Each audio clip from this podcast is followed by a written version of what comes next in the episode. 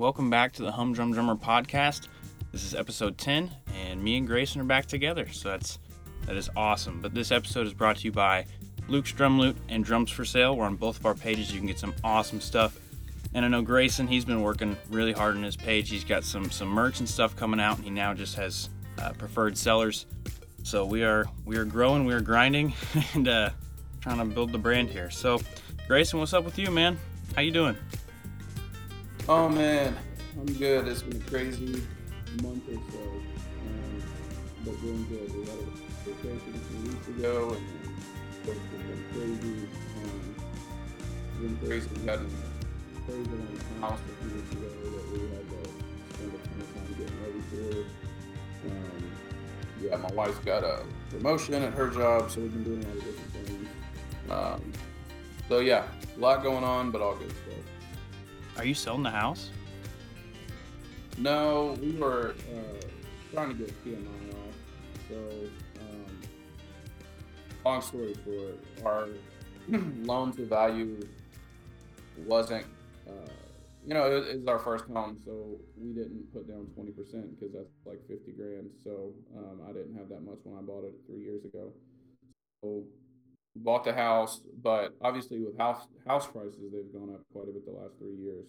Um, so the PMI, the private mortgage insurance, which is the for us it was a hundred dollars a month that we were just paying just to have a loan. Just and if it's your if you don't put down twenty percent, the bank makes you pay PMI, um, which is like a extra insurance incentive for them. Um, they get an extra however much a month, depending on the loan, just giving you a loan. And so we were paying that, but that goes away when you own at least 20% of what the appraised value of the house is. So unless you have a new appraisal done, the appraised value will just be what it was when you bought the house. So in our specific instance, the we didn't quite own 20% yet because just the way you pay interest and stuff when you buy a house, it actually takes eight to 10 years to actually get to that point. Or you can have an appraisal done, and if the house appraises for more than whatever uh, a certain amount, the PMI will fall off. And that, so that's what we did. We, in our instance, the, the house needed to appraise for um, like a certain amount. I mean, I won't, I won't go into the amount, but it needed to appraise for a certain amount for us to, you know, I'm not. No, you're good. It's okay. I was just curious if you're selling. I was just curious if you're selling the house or not. Um, yeah. Uh, so, so, long story short, we we got that hundred bucks a month off. There you go. Okay, the big money moves. All right. So I just saw on your page that you, on a recent listing, you put preferred blank person, like whoever it was, is a preferred seller. Can you kind of go through what that is? Yeah. So this is something I've had multiple people recommend to me um, over the years. Uh, well, over the year and a half or so, the last year and a half or so. And, you know, so I've been trying to f- think about the way to do this. We already have partners. Um, so I was thinking, you know, should we do partners? But then at the same time, the partners really only works for shops and like resellers, people who have paid to be on that list with me, um, which doesn't make sense for all of my people that list with me frequently. Um, there's a few guys like uh, like a guy named James, um, not not the James that's in our group chat, but a guy named James, a guy named Nick, um, a guy named Matt, a few other folks that like they've sold, they've listed with me 20 plus times. They've bought stuff from the page. They've sold multiple things on the page. And so like I can verify that they're solid dudes. Like I have enough history, me as the drums for sale guy, I have enough history with them, enough conversation with them, um, and enough faith in them that they are what I would consider a preferred seller. And so I thought that that might help encourage people to buy um, from those specific people because and it's not to discourage people from buying from other people. Obviously, we want to encourage sales across the page totally, and we, we haven't had any issues. Um, ever on the page. I think one time a guy shipped a set to Puerto Rico that he uh, sold from the page, and he forgot the floor tom legs. That was that's the biggest issue. And then recently, a guy shipped an acrylic snare to the buddy of mine, James, that I'm talking about, uh, that he bought off the page. James bought it from this guy off the page. And when it showed up, the shell was cracked in half because it had been beaten up in shipping. So that was the only issue. And the guy um, gave James a return label. He shipped it back to him, and he gave him a full refund. And like, and that guy went ahead and uh, you know did a claim with UPS. So we haven't had any issues. Like both of these situations have worked out for the buyer and the seller. It's been fine. So we haven't had any of the any situations in general. But I thought this might one um, be a pat on the back for the people that I know are good sellers and that I personally would buy from, and I have personally bought from some of these people. Um, and then also like it encourages people that even though drums for sale isn't like known like reverb, but these are people who have sold with me frequent. And I thought about how do I do the language, um, and my exact language on it right now, and I may change this, who knows? But this item is from a drums for sale preferred seller. At first, I wrote frequent seller, and then I said, oh, that doesn't really accomplish what I want. And then I said verified, and I said, eh, that doesn't really accomplish what I want. It's not like I'm taking people's license, uh, you know, license and social security number to verify them. But I think preferred is enough of a um, incentive for people to buy from them, and then also like enough of a pat on the back to the people that have uh, sold with us frequently, and they've always had good results. Like I've never heard of a bad result from anybody that will be a preferred seller. They've all had um, good good experiences with everybody. So no an exciting thing. Um, I'm still sometimes forgetting. You know, I only started it in the last week, so sometimes when I make a post, I still forget to put that, and then I have to go back and put it back in. Um, and I'm in the process of trying to do that for all the old posts, but that will take a while because I have you know, a couple hundred listed in the stories. So I'll have to get back through all those. But yeah, that's new and exciting. Yeah, that's I mean that's awesome because whenever I was newer to Reverb and whatnot, if I or even eBay, if I would look around on you know listing of something I'd want, if it said preferred seller, even if it was like five bucks, ten bucks more, whatever, I would probably shoot an offer to them before I would shoot an offer to the other guy. And that's just it had the nice little like you know blue check mark or whatever and it was it just it made me feel a bit better because i knew that they'd gone through the steps. So seeing that you have added that to your site to your page it really i mean i think that'll be good for sales um, for those people. So up and coming um let's think about it so this is going to be dropped on july 4th so happy independence day everybody and saturday and sunday the the 8th and 9th or 9th and 10th whatever it is um, yeah, eighth, 9th and tenth. Yeah, the 9th and tenth. So Saturday the 9th of July and the tenth is Sunday. There's this funny little thing happening in Music City, Nashville, Tennessee, and it's the Nashville Drum Show. Okay. Now Grace and I, we have a good buddy. His name's Darren Evans, and this guy, he's a metal worker, and he's making some awesome custom rack, and it's got like it's gonna be a dragon. It's gonna have all these scales and stuff. It's gonna be insane. I think it's shooting flame. I don't know it's crazy. But me and him, we're going to be helping him out. Grayson's working at the booth Saturday. I'm going to be there Sunday. I think tickets are 15 days for both, or yeah, 15 bucks for both days. So it's really, I mean, it's a pretty, pretty affordable thing. But we are going to be there, and if you guys want to meet or talk or whatnot, um, Saturday, I will be in Florida. Our band has a wedding that we're going to play on the beach, which is awesome. It's just, it's going to be so much fun.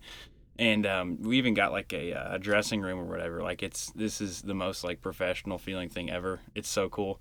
And um but we're heading back up. We're driving through nashville because it's like straight down from where i live and that sunday i'll be there and i'll be helping darren and i know grayson you just got some you got some merch right yeah so i got it's been a crazy like week trying or a couple weeks trying to figure out what exactly I'm bringing. At first, I was like, "Oh man, I'm just gonna show up. Um, I'm just gonna show up to the show and just walk around and you know whatever." And then when I was talking to Darren, um, who is gonna be bringing the stainless steel Ludwigs, I sold him. Um, he's not shooting flames out of the dragon rack, by the way, because oh man, he'd get shut down by the fire department. He is doing smoke though. If he did flames, he'd get shut down by the fire department. But I meant like I meant metal flames that he was like painting, but oh yeah, it's gonna be sick. He's been sending me some update pics and oh, videos, yeah? and I'm like, man, this is gonna be dope. So he's I'm actually bringing like a snare and a couple stands for him um, to help him out, but I'll have uh, I got business cards ordered two days ago that are going to be on thick card stock, and I mean I paid good money for those, and so I'll be bringing those. I got some cool individually packaged um, three inch diameter stickers. They're more expensive than you would think. Um, you don't really ever think, oh, stickers are expensive. They're not cheap, but I thought that would be a cool thing um, to give away at the at the show. And they were done really well. I just got them in a little bit ago today, and they're done really well. I'm very happy with them.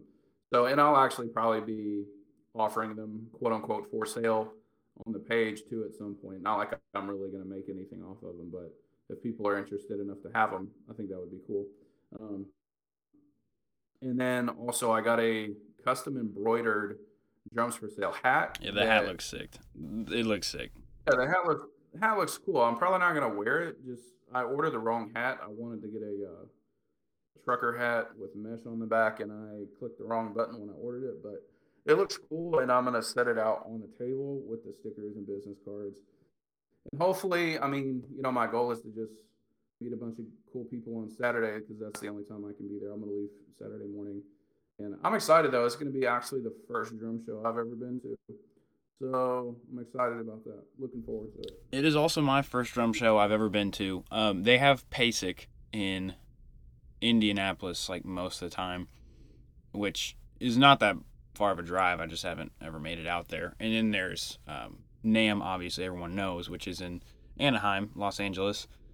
But the thing is, this year at NAMM, I, I was told it was kind of disappointing. They didn't have like Sonor wasn't there. Uh, a lot of these bigger companies and NAMM is, is is for every instrument. Like I don't think Fender was there, and that's their backyard. Like Fender, they they make their American stuff out of out of uh, California. But just going through the list here, I mean Craviotto, they're going to be at the Nashville Drum Show. Sure Mike's Canopus drums, which I'm so excited for because I've never played a Canopus kit and I've I've heard they're amazing. Um, I mean, all these different podcasts, the the Working Drummer podcast, um, Drum Candy with Mike Dawson, um, and I don't know this is like too far, but I would love to see what actually happened with Modern Drummer. Just talking to him. Um, drum History podcast, Big Fat Snare Drum, Pearl Drums, obviously because that's their backyard. Istanbul Mehmet, or however you pronounce it. Vic Firth, Wuhan, Sugar Percussion, WFL3, which I'm super stoked for. I mean, that's that's William F. Ludwig III. That's his own company there. Sonor is going to be there, like I said. Guitar Center, Fork's Drum Closet, just so many places, um, or so many so many brands. Paiste is going to be there. Dream Cymbals. So I mean, we will be able to try a ton of stuff. And I've I've already talked to Nicky Moon about setting up a time to to just talk to him and get all set up. So and with and just try his stuff out because I mean he makes lovely things, but he's in Pennsylvania. I can't just go down there and you know hit a ride cymbal, drive 12 hours or whatnot. So I'm super stoked for the Music City Drum Show. Uh, I don't remember what booth Darren and me and you will be at, but we will we'll figure that one out and we'll post it or something. And um, yeah, so the Music City Drum Show, I'm super hyped for that. Because like you said, I mean, I've, I've never been to one, so just I'm excited to meet all these people. But um, I also texted Darren to see if he needs anything, so we'll we'll figure that out. But uh, moving right. Oh, hold on. Are you uh? What what's uh? So what's the situation with with your wife's drum heads? Are you gonna are you gonna bring those down there too? Yeah, actually, we're planning to bring. I'm. She's not gonna be there because she's got a work thing. But um, yeah, I'm planning on bringing at least a few of them. Uh, so funny thing is, she started she started painting these a while back ago. She actually gave me one like as an engagement gift, um, which was really cool. And of course, I'm keeping that forever. But uh, so I had been telling her for a while, like she's into art and painting and stuff like that. And I said, you know, why not paint some drum heads. There's there's not a lot of people that do it, um, and the people that do, I mean, they're good, but they they do like um, mostly custom commission, like commissions, um, which makes sense. I mean, so they do mostly commissions, and so Madeline, she she really wasn't wanting to do a lot of commissions up front. She just kind of wanted to do art in the form of drum heads, and then see you know who wanted them or or whatever. And so that means that price point's lower because it's not a custom commission, and it's not like she'll she'll get into that at some point. But for now, it's like it's it's like her artistic outlet. She's always loved painting and stuff. So um, she's done a few. I stole I stole two of them. She she had painted them to be sold, and it just so happened that the first one she made worked perfectly with my marigold sparkle kit. So I stole that one, and then the second one, the second one she made, um, eighty percent of the way through, I hijacked it and said, "Throw some gold on it. I'm keeping it for my DW kit." So I stole that one, and then she's got two that are completed right now that I've listed one for sale, but um, have have one more I haven't listed yet.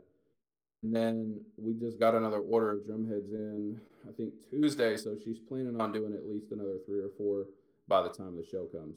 And so we're not getting rich off of them. They're way cheaper than um, most people are doing them because, you know, they're mostly doing uh, commissioned work and of course, with commissions, you know, there's a lot of back and forth and it takes a lot of time. So, and with ours, um, not that I think hers are any less valuable because they're not, um, but there's just less back and forth that goes into it and head selection and all that. It's a quicker turnaround time. It doesn't take three months.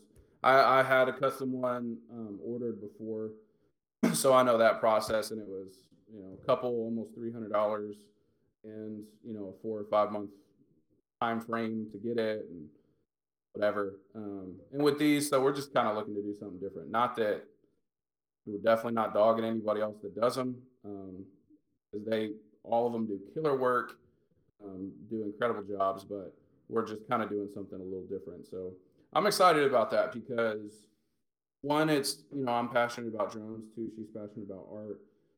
Three, it's something that we can really do together. And have fun with. It's not a quote unquote business in terms of like we're not doing it to make a fortune. Um, we're really not making a lot of money based off of what we're gonna sell them for. But um, I think it's super cool. I think they're assets. When you make a kit and then you have a custom head on it, you go to sell that set. I mean, for the few people I've seen do this, there's not a ton of people that have custom heads like that. Um, they're an asset. I mean, they a set will sell for another couple hundred bucks with that head on it another 300 bucks with the right head on it. I know I've bought I bought my marigold sparkle kit with a with a head that was a was an orange custom Remo something, and I paid an extra hundred bucks to have that.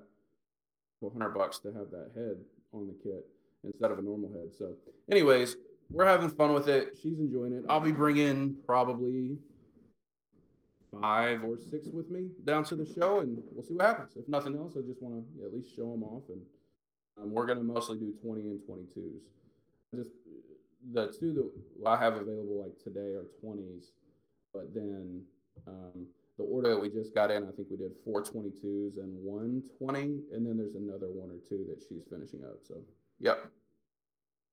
Yeah, man, that's awesome. And as long as you guys are both having fun, I mean, it's that, to me that's awesome. Um, now you just you use one ply heads, right? Yeah, we're using um using 10, 10 mil, ten mil head. Yeah, but like your that, standard, your standard resin. Yeah. Okay. Well, what I was thinking is um, that paint on there. I mean, you use it's it looked like pretty thick paint, right? Yeah. She so it, and it's it's kind of hard to show exactly in pictures, but she she's really into like texturing. So the funny thing is she'll use like she'll she'll paint over the same area. She may paint over it three times or four times. She she layers uh, she layers paint on top of each other um, on some of them, and like creates texture where it's like when you look at it kind of from the side, you can tell that one part is higher or you know raised and the other part isn't as high. So it adds a little bit of a texture to something like a, a little bit of 3d texture to something that's uh, kind of 2d so um, she doesn't do that necessarily on all of them but she does like to do that. She likes to layer paint. So like my orange one um, is very layered. There's probably a part of it that's close to i mean say 150 thousandths off the head, so like a little bit more than um, an eighth of an inch. And then there are parts that are like one layer that's you know whatever ten thousandths off the head. So uh, pretty cool. And then we're not doing portholes on any of them just because I want to let people decide. Some people want portholes and some people don't. So I figured we'll let people decide whether they want one or not. And if they do, um, you know, welcome to do that if they want. But for now, we're just doing them the way they are, or just doing the whole thing. Then if someone decides they want a porthole, I guess we can get into putting those in and whatever. But um, I figured I'd rather let whoever wants to buy them do that. For me, I haven't cut portholes in the ones I have. I mean, I like the way they sound without them. Well, I mean, and it's it's an artistic piece, you know. I'd rather just see the whole painting and then decide, you know, what you want to do with that. But anyway, um, my thought was that the paint it adds a little bit of muffling to it anyway, so it should be just a killer killer kick head. So that's up with that. You mentioned your DW kit. I don't think last time we recorded a podcast together you had a DW kit. Can you uh Oh yeah. you walk us through that one?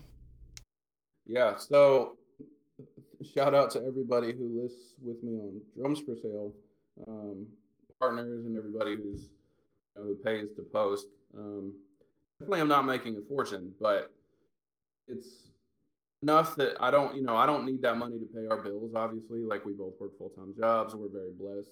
Um, God's been very good to us, so we're we're we're blessed, and so the money that does come in for drums for sale, I am setting, doing my best to set a solid amount of it aside to really launch a full blown like website which is really the next iteration of what drums for sale is. Like Instagram will still be a big part of the business, but uh, creating a website is going to be a big deal. But that's going to be expensive. I mean, I'm thinking between seven to twelve grand, what that will end up costing to get that up and running. So try and set money aside for that.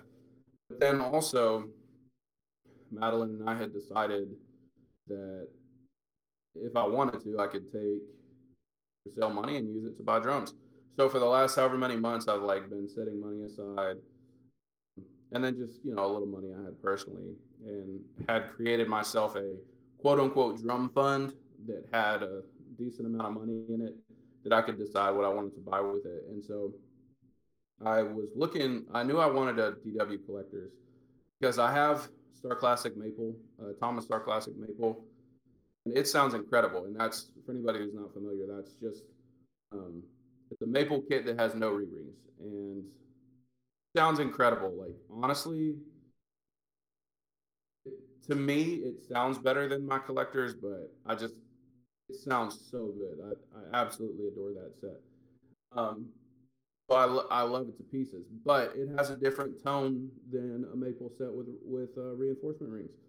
So I've been looking for a collector's. I love the way they look. For some reason, I really love DW's lugs, um, and I love the gold badge kits. And I happened to find on Guitar Center gold uh, 2007 gold sparkle 10 12 14 16 22 set. And i think whoever had it hadn't they listed it for the wrong price or something because i bought it like within an hour that it was posted. I think i paid uh 2400 shipped after it was all said and done. And i got a little bit of a rebate because listed it wrong. They said it had an 18 inch floor tom they said it was 10 12 16 18 and it was actually 10 12 14 16 so i got a little bit of a refund because they had it for the wrong size. But anyways paid 2400 shipped. That's not like a i'm not going to make money on that set. That's a a solid keeper price for a five piece collector's shipped. Taxes like that was the whole shebang. It was like $2407 so I'm, I'm really happy with that i just got to get some new heads for it but stole that reso head from Madeline that she was making from something else, and it just so happened to fit that kit. And then I found a, a cool early '90s, like '92 ish, um, DW like hand painted shell, and really good condition. Somebody had put a Ludwig butt plate on it, and for some reason, the gross muffler, huh? I said, uh gross. yeah, and they put a Ludwig muffler on it for some reason. Um, but the original DW like strainer uh, throw off is like functions perfectly. Doesn't have it's it's like the drums hardly been played. The the paint is in like perfect shape. The shell's in perfect shape except for the the muffler. They didn't drill holes for the Ludwig, but I'll just have to switch that out at some point. But uh, hand painted, and then I had I had bought a drum off the page from one of my buddies, Josh Miguel, who was a, a tech for some really big names. He was a tech for, I believe he was a tech for, maybe not a tech, but he worked with Taylor Hawkins on a few things. Really cool guy. Um, and so he sold me a snare off the page. There was a Mapex Maple Deluxe that had all gold hardware and gold die-cast hoops. And the I stole the gold die-cast hoops from that. It had the the snare has um, the DW snare has the black and gold badge. I sold I, I uh, stole the gold hoops off of the Mapex snare, threw them on the DW. It looks killer. It sounds killer. Some people are like, "Why would you put Mapex hoops on a DW?" Because tell me where else you're gonna get gold hoops. I paid, you know, transparently, I paid 125 dollars shipped for the whole Maple six and a half by 14 Maple Deluxe uh, Mapex snare. You can't find gold diecast hoops for 125 dollars. No, so no. I took I took the Mapex stickers off, cleaned cleaned them up a little bit, threw them on the DW, and now the uh, the snare ties in with the with the reso head, and the gold ties in with the badge, and it's a gold sparkle kit. So, anyways, there's a couple reels I put up recently that have that kit in it, um, and it's I keep getting people asking me like, "What are you selling it for?" And I'm like, "I know this is drums for sale." And so you assume that everything you see is for sale, but this set is not for sale. I'm keeping it. At least not for right now. Who knows? Maybe I'll find another kit eventually. I want more, but for today, it is not for sale. I think it's funny because you give me a hard time for uh, not getting attached to kids, but then uh, it might be for sale later. I don't know. But um, yeah, My so I was I was looking around and um, DW. I don't. Do they even make diecast hoops? Because all the things I see on Reverb that are gold are true hoops. So honestly, I don't think they do. Yeah, that's nuts. And I mean, true hoops are heavy though, so I mean they get the they have that feel, but it's not as it's not the same. Still like diecast better. Yeah, so I I agree with you. Um, so I you're talking about Star Classic Maples, right? Maple Star Classics. Admittedly, I'm not a huge Tama guy. I've not really found a snare that I like from them. Um, and their kits. I mean, I've had the BB, not really my my, my sound. I've had the Birch kits. Eh, they're I mean they're fine. I it's the look to me, but a maple one, a, a Star Classic maple, I think that's my that would if I were to go Tama, it'd be that. And um, I went and saw Billy Joel uh, last Saturday, and we were up at Notre Dame. We were in South Bend, which was awesome. There's like seventy thousand people there. We had killer seats, and um, the kit was a painted badge. I think it was a Star Classic Maple. I really do. And he played a Black Beauty with Paiste 2002s and a I think it was a 20 inch Ludwig gong drum. It was a it was a sick setup, but it sounded great. So that was that was a blast. But again, not really a Tama guy. But when it comes down to it, if I saw a Star Classic Maple, that would that would be the kit that I would buy. Um, if you played a Star Classic Maple for an extended period of time, I think you would change your mind. They sound so good. Now, I'm not comparing. I don't know what your what your Gretsch uh, USA Custom sounds like, um, or your Rogers, or whatever else you've got at the moment. I, I don't. What's your keeper or what's your playout kit? Is it the USA Custom? Okay, actually, so I'm trying to sell the USA Custom. It's nothing against Gretsch or anything like that. I just got it at a great price, and I I've kind of I'm, I'm not a fan of 22s. I don't know what it is. I like 20s better. So this is this is kind of a long story. But um, well, not really. But I went up and uh, there was a lady in Bloomington who sold a club date kit, Ludwig club date, and it's it's small. You know, it's a 12, 14, uh, 20, but it had a Paiste 602 22 inch ride, which is like from the 60s, which is like my dream. Like that's a four or five hundred dollar ride if it's in good condition. And a lot of them have keyholes or a ton of flea bites, and this is this is like mint. Like it's like perfect. So I went up and got that kit for that, and I was cleaning this kit up, and in the 60s, it was Indiana, like IU Bloomington. The jazz teacher owned this kit and sold it to her because she was like so enthralled with drums. And this was probably the 70s when he sold it. But he didn't like the wrap initially, so he took it off and used that like nitrocellulose stuff and had like the thermogloss finish. Well, the FDA banned that, and there was a couple drips. Like it wasn't a, it wasn't done super super well, but it was it's a beautiful blonde maple kit, and I sanded off some of the some of the drips and just took some took some lacquer spray and used that, and I cleaned up the hardware. And that's currently that's what I played at the last wedding. I played that with you're gonna think I'm crazy with two ride cymbals. I had the 22 inch 602 and a 22 inch uh, Masters crash ride with some 15 inch hi hats, and it was more of like a because I mean at weddings you want people to dance, so I tuned them up a little higher. You know, I was doing some more shuffly type stuff, and then I had those those crash rides pretty much, and it was a it was a great turnout. I played that with my um with my recording custom aluminum, which has which has aluminum um, die cast tubes, which are super expensive because they're super light, and um, Yamaha hardware is just nuts. But in terms of in terms of sound, I think Yamaha and Tama, I think their maple kits are very very similar. And one of my favorite kits ever was a Maple Custom Absolute, and had like the Nouveau lugs, which are awesome. But um, so I think you're right in terms of me liking a Star Classic Maple because I love that Yamaha so much.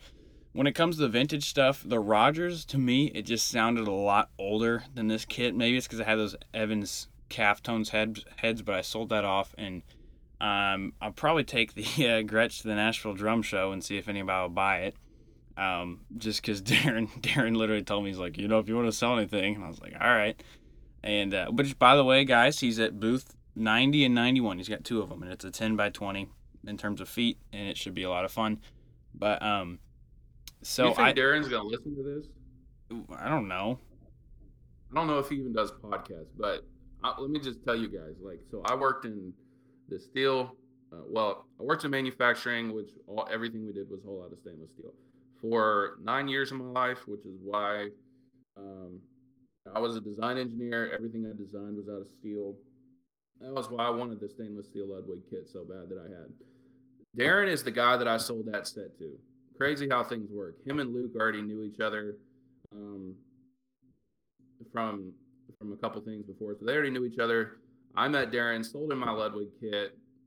Is a stainless steel, well, steel metal artist, and has been for I think for 40 years. And the dude has made some of the coolest things in the world. And used to play drums a long time ago, hasn't really played a lot in the last couple decades, but a dream dream of his was to build really cool drum racks. And he's been sending me these updated pictures and stuff. Like he just sent me one a little bit ago, like a video. And uh, Luke, I'm sure he sent sent them to you too. Like they're the dude's incredible. Like bringing something. One thing that you don't see a lot, it it shows from everything I see on social media, drum shows, is like very new, innovative stuff. There's just not a ton of it. There's there's not a lot of brand new things that come out, and the things that do come out, they're like little odds and ends or something. This dude is making metal art drum racks. He made an entire. One of the things he's doing is an entire dragon that like breathes smoke and fire, like we were kind of mentioning a little bit ago. And it's done by like a lifelong metal artist. It, it's like a sculpture, but it's a drum rack. It's something that you'd see with like Ray Luzier of Korn or somebody like that. It's it's a really cool thing. So, anyways, he's bringing that to the show, and I, I Luke, I think I think it's going to bring a lot of eyes because I don't. There's nobody that's ever seen anything like that before. I don't think he's doing something brand new. Nobody else. is Yeah, doing that. I, I'm super excited. He actually hasn't sent me any pictures, and the reason he said it is because a couple weeks ago, he said, "quote I cannot wait to blow your socks off." So, I think I've he been- wants me to come in and just be him. surprised. What'd you say? I've been pestering him for updates just because, like, I worked in that space for a long time, and like, I designed a couple cool things that were made out of steel, and uh, they were showpieces. They weren't functional, and so I've been pestering him to send me stuff, and he he has been, and uh, you know, so I've kind of been forcing him to, I guess. But I'm like, man, this is gonna be sick. So I, I'm telling you, like at first when I heard the idea, I'm like, huh, okay, it could be really cool or really cheesy, and it's really cool. so I'm excited, and I don't even like really like dragons or whatever, but uh, I mean, he's having this thing done up right. He's getting it uh, painted and actually going to hold a drum set. It, it, it's it's going to be it's dope. I'm excited for everybody who is going to the show to actually see it, and also it'll be good for Luke, both you and I. Even though we're going to be there at different days. Also, shout out Nate Testa, uh, Snare Geek. He's going to be there on Sunday, so you'll get to meet him. Awesome. He's flying out. He's flying out Sunday morning. I won't be there Sunday, but um, I'm ex- I'm excited for him to get to see it. And you know, I've been telling Darren some of these people at this show have really big followings, so it really could put them on the map. Well, I mean, yeah, I'm. He said here. I'm. I'm reading the texting and He said, "I cannot wait to drop your jaw with this thing." Also, Grayson says hi, and I was like, "Okay." Yeah. Yeah, he told me. He said, "Luke said hi." I said, "That's funny. We're recording a podcast right now." That's hilarious. He's a he's a great dude. No, but uh, I mean, when it comes to it, I I think Tama, I think I would I would definitely go down the maple route. And I'm not I'm not like a diehard maple guy. I mean, I have a SQ2, which is awesome, and it's birch, but that's just what it is. But that Ludwig kit right now, I mean, it sounds great. I put some UV ones on it, which are, I mean, they're Evans, and I know you're a huge Remo guy, but to me, the the UV ones are like by far the best head that Evan make that Evans makes.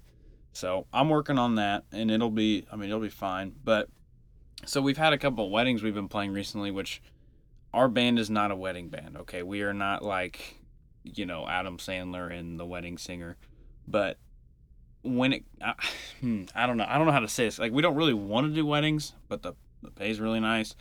And we've had some absolute like whack song requests. Our our band plays mostly country or rock, or like like southern rock, like kind of easy listening music, like stuff you'd you'd be on a boat to, you know. And we've had some crazy requests, and it's, I don't know if this is like a hot take or whatever, but when it comes to music, I think regular listeners of just music don't realize how much goes into a song because we've been asked to play like EDM stuff, which is I don't know how we're gonna be able to do that one. Like we have like an Avicii song, which is like it's a song they play in clubs when it comes down to it. Like I don't know how we're gonna do that. It's just there's so much that goes into songs, and we're doing a couple Backstreet Boys songs. Like we don't have four part harmonies or a whole orchestra section. It's just music. I don't know. People kind of listen to it and are like, oh, it's just a song. You can play it, but there's so much more that goes into music. And one of those one of those songs I'm even thinking about is "Don't Stop Believing." Like it's just a it's a super easy sounding song, but I've been trying to learn the Steve Smith part, and it's actually really complicated. And I've watched a couple YouTube videos and stuff on it. Go ahead. Did you know that he just did a whole thing at Drumeo, and one of the songs he covered was "Don't Stop Believing." Yeah, Like, no, he I, breaks down his entire drum parts, and I was same thing. I didn't even okay, so I'm really bad about not knowing the drummers that are in bands. Um, I'm I'm really terrible with names in general. Like I don't hardly remember anybody's names, but I so I didn't really necessarily know that Steve Smith was the drummer for Journey. I've known You're breaking Smith my heart. the guy who knows all the Indian music and just like a wealth of knowledge in the drum world. Extremely, I didn't, but I didn't know that he was the Journey drummer. And until I saw that video, really, and I've always loved Journey. And when he broke, I just saw a minute long clip or whatever that Drumeo posted on Instagram in the last month, and I was like, "Holy cow!" I've never thought about how like simple sounding but yet complex that part actually is. The way he breaks it down, the way he hits the bell here and the rest of the ride here, high tom, low tom, like it's it sounds simple, but it's so structured. And Luke, the people that are drunk dancing at your wedding, they're not gonna know the difference, but they're going. I know what you're saying. That's a difficult song to play. Yeah, and I mean that's the thing. They are to be drunk on a beach listening to our wedding, which is I mean it's fine, but that that song it's played open-handed and I've never done anything open-handed. Now, Grayson, didn't you have a clip of you blowing up open-handed? Like on on social media?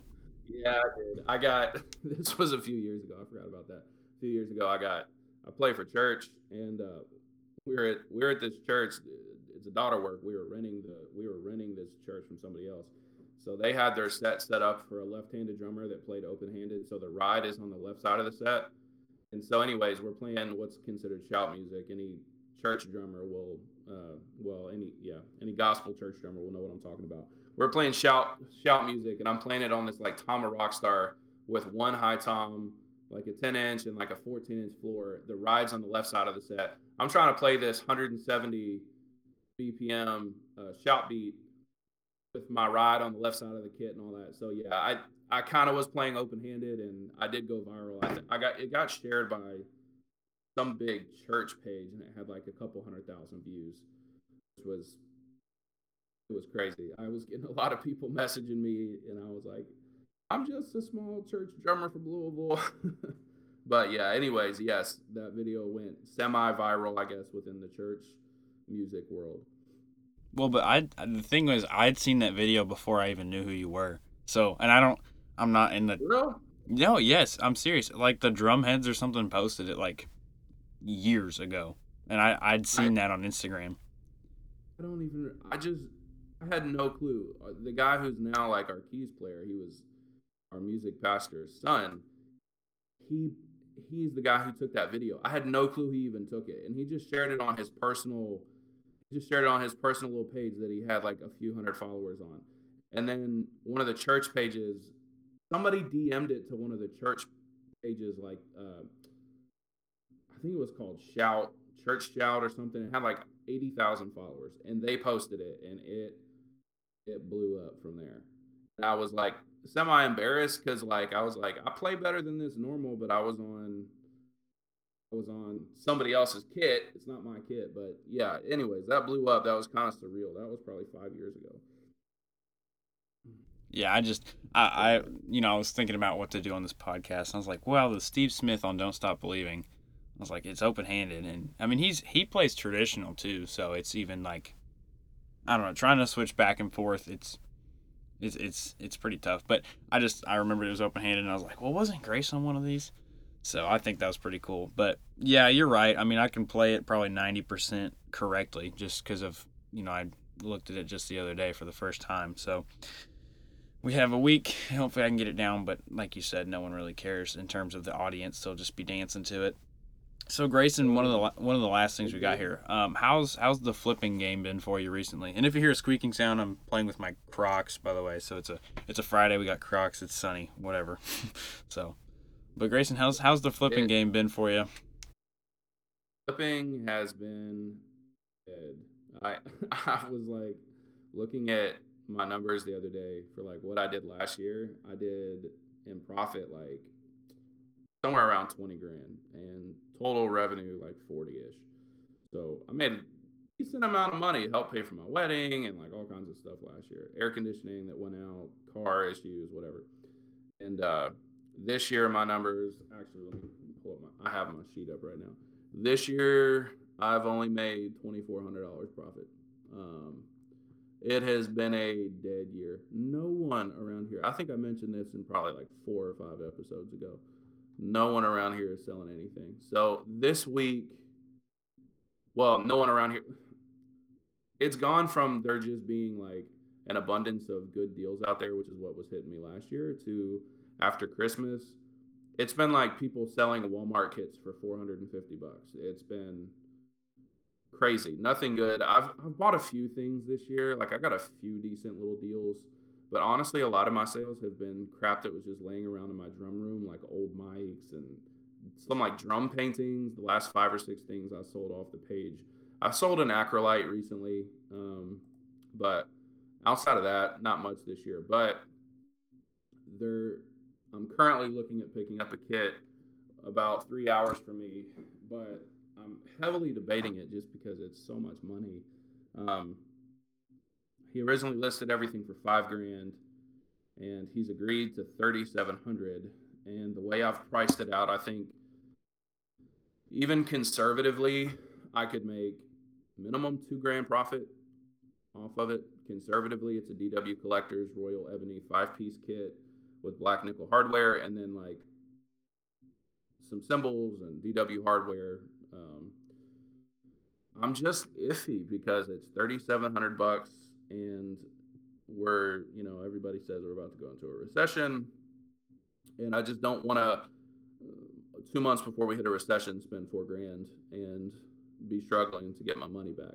Now, I mean, I think based off of my current numbers, the set alone will, if I can sell that, which I should be able to, it's a uh, 10, 12, 16, 22, 14 by six and a half snare, exotic, you know, DW collectors, exotic, Royal Ebony, black nickel hardware.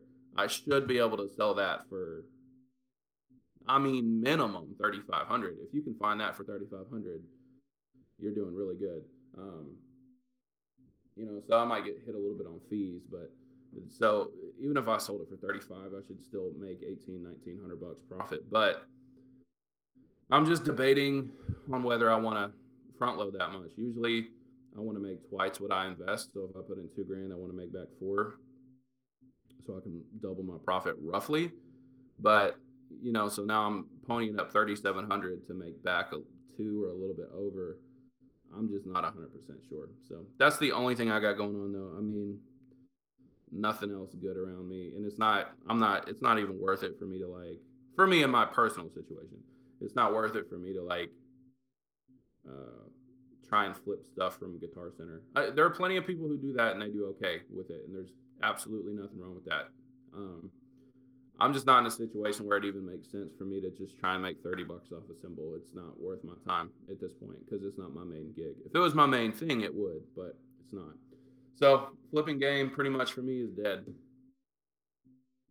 And that's kind of unfortunate because I mean I'm looking at uh, Google Finance right now, and talking about recession, but since January one, I mean S and P is down twenty percent, Nasdaq's thirty, Dow Jones fifteen. So it's kind of like, yeah, that'd be a good haul, but now you've got a thirty five hundred dollar kit that's just sitting. I don't know. And at the same at the same time, it's one of those like all of the wealthy people have sold off a lot of their stuff, so they have the money to buy right now. Yep. So I'm and and also in this situation, I have a heart. Okay, so like, um, if I did this full time, I would have less of a heart because it's situational. But the people that have this deal, um, it's a boyfriend and girlfriend, but they've been together for a while. They have a baby due in less than ten days, so they're selling it because they need.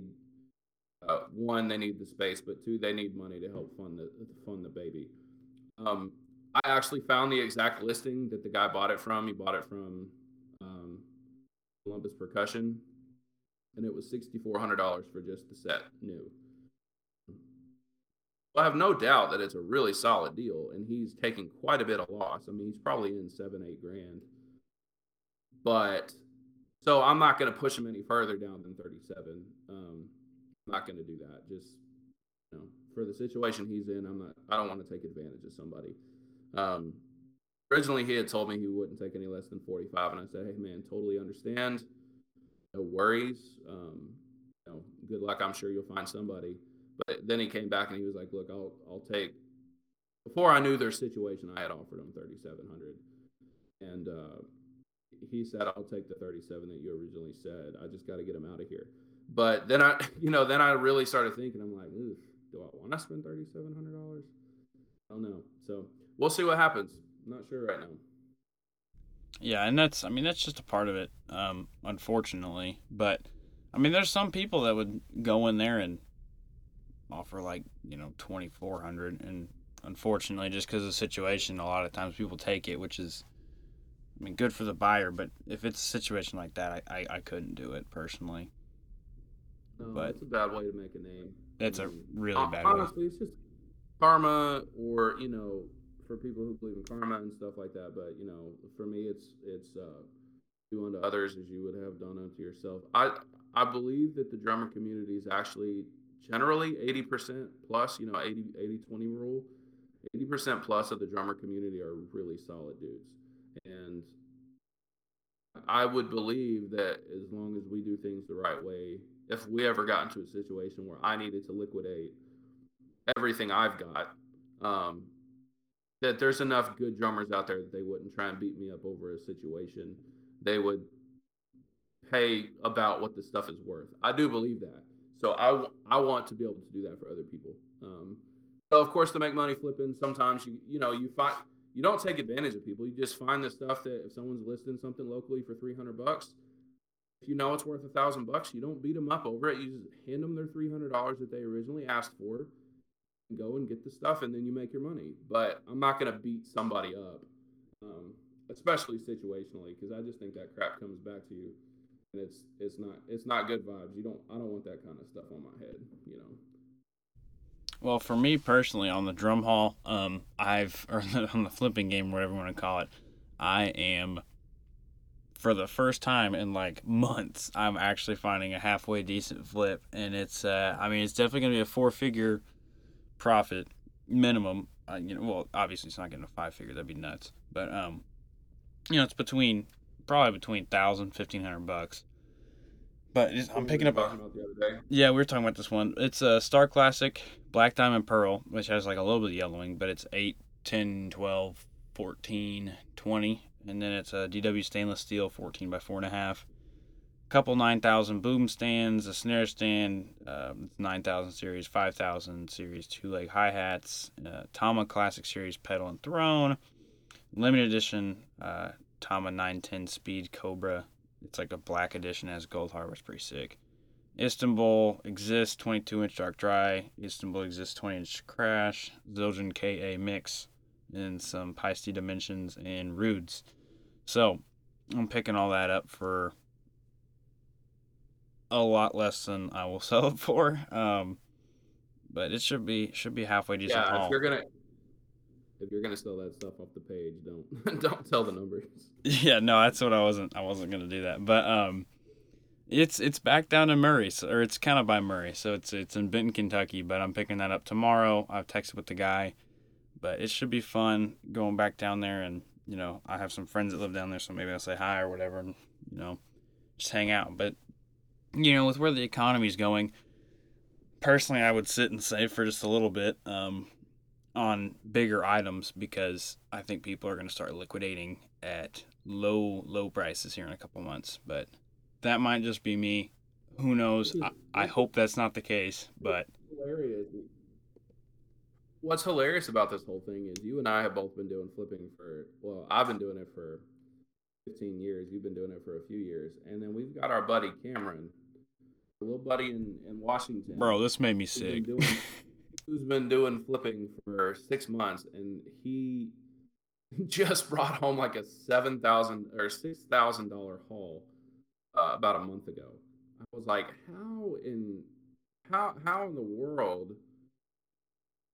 And you know, he's a he's he's a little bit younger than us too. I'm not gonna put his age out there, but he's a little bit younger than us too. And he's again, he's he's a solid seller. He knows what he's doing for being a guy for a young guy. He's a hustler um, in a good way. And you know, good good shout out to Cameron. I would I would buy from him instantly. He's a good dude.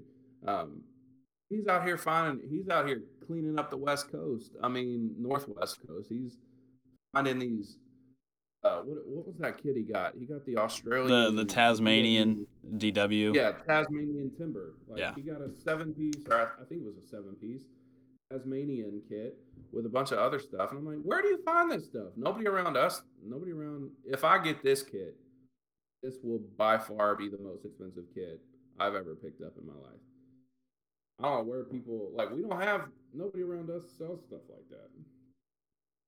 No, I mean the Midwest is. I mean, and he's in Seattle. I mean, or Seattle area. There's a lot more stuff just out there, and he's got. I mean, in terms of like hourly wages and whatnot, I know over there they've they've got more. So it's like drums are quote unquote worth less over there.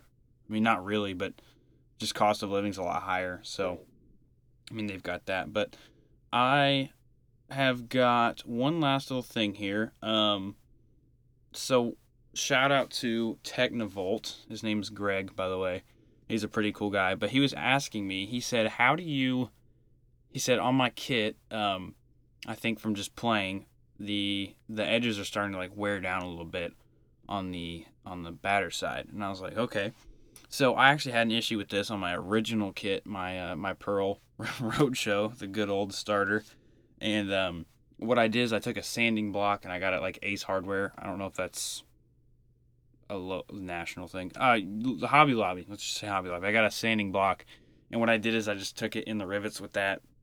Like uh, I took it on the 45 and just smoothed it up, and then I took some like probably thousand grit sandpaper on the just on the round over there, and I did that and that smoothed them out. So bearing edges, if they're starting to like sink or fade or whatever, you can kind of touch them up with sandpaper, um, just for a cheap, easy fix. I mean, that's like ten bucks worth of stuff, and your kit's good to go for a while. But I've really been thinking about this, Grayson. I've been thinking about buying a routing table, and um, because we have routing bits, but you know, if something comes up on marketplace, I would definitely love to start doing um, edge repair because to me, edge repair or just working on drums has been so much fun. I've been doing a ton of stuff on this psychedelic red kit, which I promise, guys, I'm gonna post eventually. There's a buttload of work to do on it, and it's mostly done. I'm just down to the kick drum, so I'm getting that stuff done. But I've had such I've had such a fun time doing all this, and um, I really think that I might start doing some edge repair or something. Just because I listened to um, oh the guy from Pork Pie, what's his name? Bill Detamore. Is that his name? Yeah. Yeah. I've been listening to I listened to a podcast with him on there, and uh, he just dropped a load of knowledge, and I was like, man, it sounds like so much fun. So maybe edge repair is coming in the future. I don't know, like like hard cut edge repair, literally, like the stuff that like Kirsch does. But obviously, it would take a while to get to that point. But I mean, what are your thoughts on that? So I think I think it's valuable for sure. So like I I actually have a drum that I I I had made when I was 19 or 20. There was this lady uh, in Ohio that made like custom drums. She doesn't do it anymore, but she was actually really good, like with the with the paint and stuff like that. Um, she wasn't uh, like a shell builder, really. I'm pretty sure she just bought her bought Keller shells, but um, she did the drilling and the aesthetics and all that.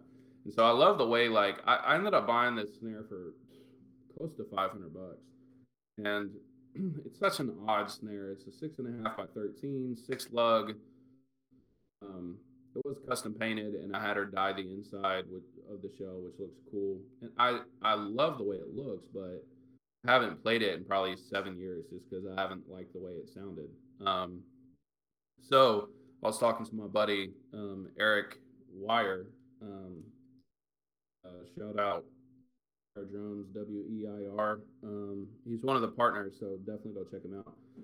and he's pretty well known and regarded in the repair community for sure. And um, got he's done stuff for I, I, believe it's Joe Meckler, which is one of the gurus of vintage, especially like Slingerland.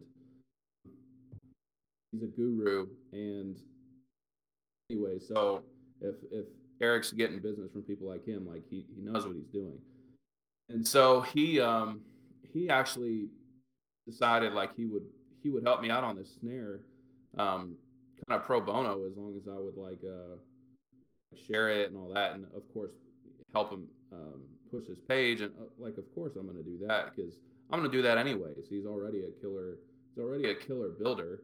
Um, along with you know the other partners on the page like i'm thankful i get to work with some really awesome dudes who really know what they're doing. And with him he's he's done edges for me on this drum and recut the snare beds and he sent me some sound clips and it's made all the difference. Like i i didn't really understand how much edges really matter until the last year or two. And so i've always heard kirsch talking about it and i was like yeah okay maybe i don't know maybe that's just for studio recording musicians you know but no, like on this drum particularly, it's a thinner shell, and I think when she painted it, she she didn't redo the edges after she painted it. The edges were done before, so I think like it was a little uneven, and it just head wasn't seating right, and it's already an odd size.